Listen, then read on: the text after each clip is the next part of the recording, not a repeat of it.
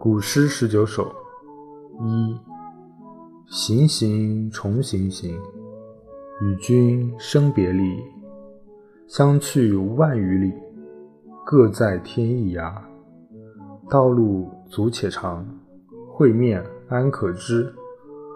胡马依北风，越鸟巢南枝。相去日已远，衣带日已缓。浮云蔽白日，游子不顾返。思君令人老，岁月忽已晚。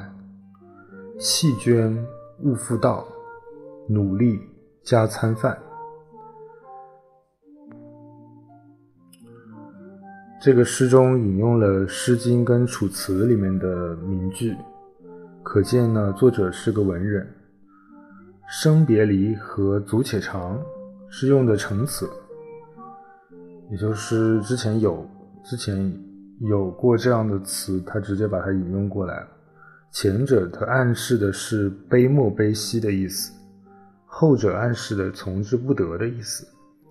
也就是说，他第一句“行行重行行，与君生别离”，生别离，引用的是《楚辞》里面的。悲莫悲兮生别离，然后另外一句“道阻道路阻且长，会面安可知”，这就是引用的那个《诗经·蒹葭》里面的“速速回从之，道阻且长”。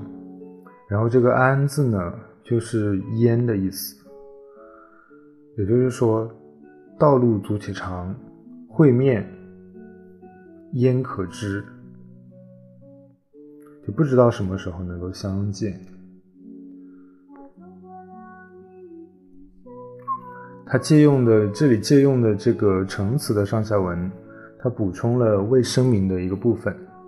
然后读者呢，若是知道本来就知道他原来引用的这个全句以至全篇的话，他就可以从从中联想到、领会到这种含义。这样诗句它就增加了一种厚厚重的力量。这这所谓词短意长，以技巧而论是很经济的，典故的效用便在此。然后下一句“思君令人老”，它是脱胎于《楚辞》的，脱胎于《楚辞》的那是那句叫做“为忧用老”，稍加变化，不是《楚辞》。脱胎于《诗经》，《诗经》小雅的“为忧用老”，稍加变化。然后知道《诗经》的句子的读者呢，就知道本诗这一句是暗示着相思的烦忧。冉冉孤身竹一首里面也有这一句。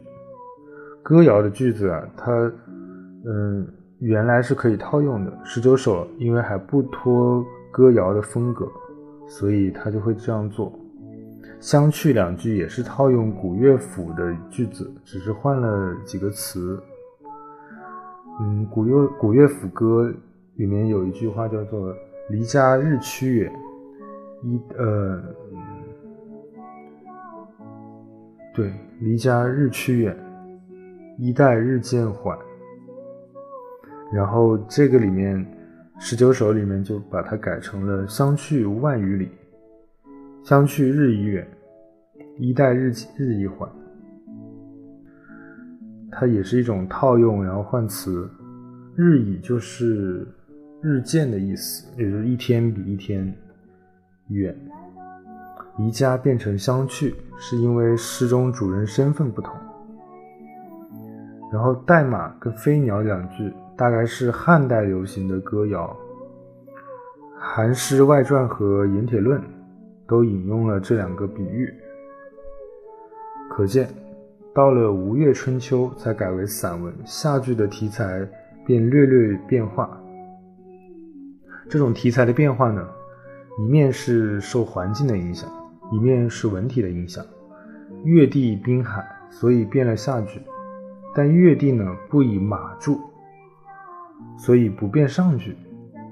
东汉文体要受辞赋的影响，不但趋向骈偶，并且趋向工切。海日对北风，自然比那个故巢要工切很多。本诗引用这一套比喻，因为韵的关系，又又变用南枝对北风，这样一一来既押韵，然后又更加的工切。至于代马变胡马，也许只是做诗人的一个趣味。歌谣原是常常修改的。但“胡马”两句呢的意旨却不外乎这三个：一个是不忘本，一个是哀其声，一个是同类相亲三项。这些得等弄清了诗中主人的身份再来说明。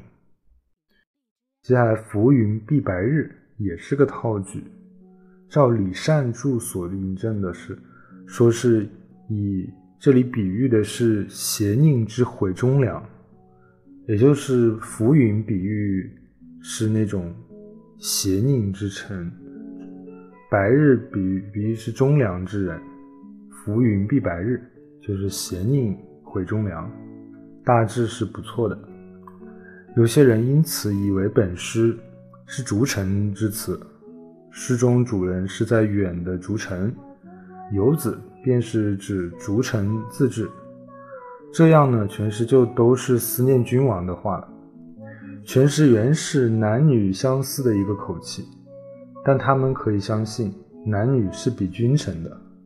男女比君臣，从屈原的《离离骚》开始始创，后人这个信念显得是以《离骚》，显然是以《离骚》为依据。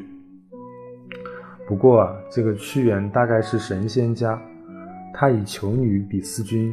恐怕有他信仰的缘由，他所求的是神女，不是凡人。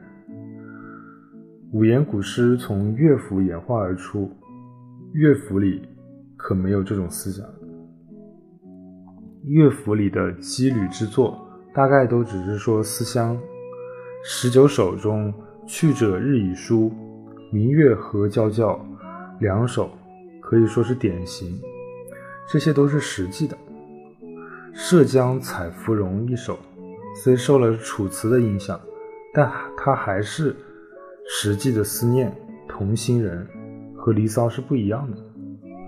在乐在乐府里，像本诗这种缠绵的口气，大概是居者思念行者之作，也就是说，在家的人心就思念远走他乡的一个亲人，这种主题。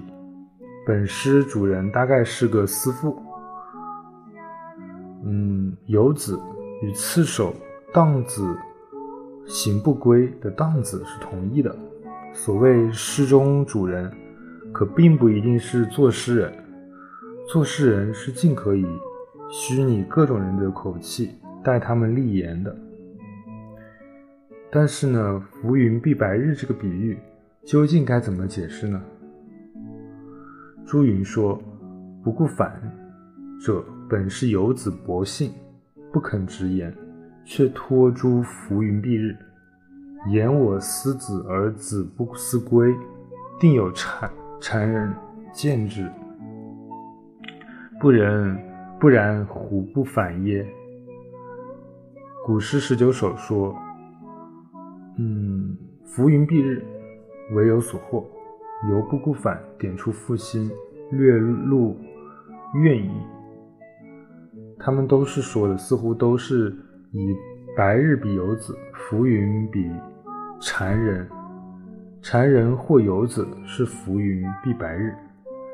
也就是说，浮云两句而论，就全诗而论，这解释也可通。但是呢，一个比喻往往有许多可能的意志，特别是在诗里。我们解释比喻，不但要顾到当句当篇的文意和背景，还要顾到那比喻本身的背景，才能得着它的确切的意志。见仁见智的说法，到底是不足为训的。浮云蔽白日这个比喻，李善引注了三证，都只是邪佞害公正，一个意思。本诗本诗与索引三镇时代相去不远，该还用这个意思。不过也有两种可能：一是那游子也许在乡里被邪邪佞所害，远走高飞，不想回家；第二呢，也许是乡里中邪佞害公正，是非不明不分，所以游子不想回家。前者是专指，后者是泛指。我不说那游子是忠良或贤臣，因为乐府里面这类诗的主人大概都是乡里的凡民，没有朝廷的达官。明白了本诗主人的身份，那便可以回头吟味胡马、月鸟那一套比喻的意志。不忘本是希望游子不忘故乡，哀其身是哀念他的天涯漂泊。同类相亲是希望他亲爱家乡的亲戚故旧，乃至思夫自己。在游子虽不想回乡，在思父却还望他回乡。引用这一套彼此熟悉的比喻，是说物上有情，何况于人？是劝慰，也是愿望。用比喻替代书序。做诗人要的是暗示的力量，这里四是断处，实则是连处。明白了诗中主人是思妇，也就明白诗中套用古乐府歌《离家》那两句，为什么要将离家变为相去了？嗯，它其实就是一种暗示。衣带日已缓。是衣带日渐宽松。朱云说：“与思君令人瘦，一般用意。”这就是这是救国显因，也是暗示的手法。待缓是果，人寿是因。岁月忽已晚和东城高且长一首里的岁暮一何宿同义，指的是。秋冬之际，岁月无多的时候，弃捐勿复道，努力加餐饭两句，解者多误以为全说的诗中主人自己，但其实抢饭加餐明明是汉代通行的未免别人的话语，不应该用来说自己，所以不恨以之弃捐，己之去捐。唯愿彼之抢饭，最是分明。我们的语言句子没有主语是常态，有时候很容易弄错。诗里更其如此。弃捐就是见弃捐，也就是说被弃捐。诗受的语气同一句式，也是我们语言的特别处。这个弃捐在游子，也许是无可奈何，飞出本愿。在思妇呢，却总是弃捐，并并无分别，所以他含恨说：“反正我是被弃了，不必再提吧。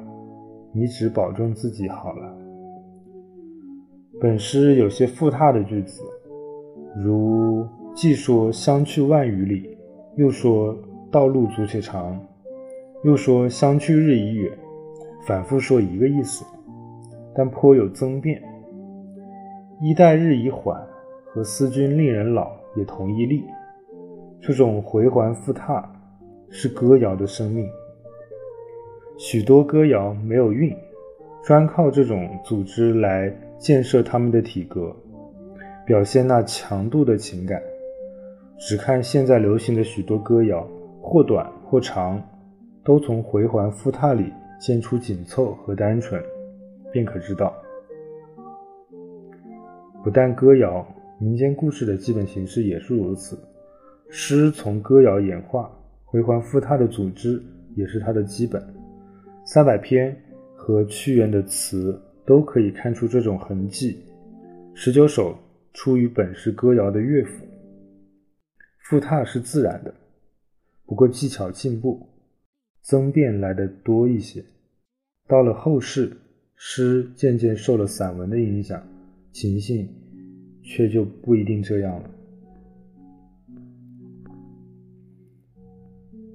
下面我再读一遍这首诗：行行重行行，与君生别离。相去万余里，各在天一涯。但道路阻且长，会面安可知？胡马依北风，越女朝南枝。相去日已远，衣带日已换。浮云蔽白日，游子不顾返。思君令人老，岁月忽已晚。弃捐勿复道。努力加餐饭。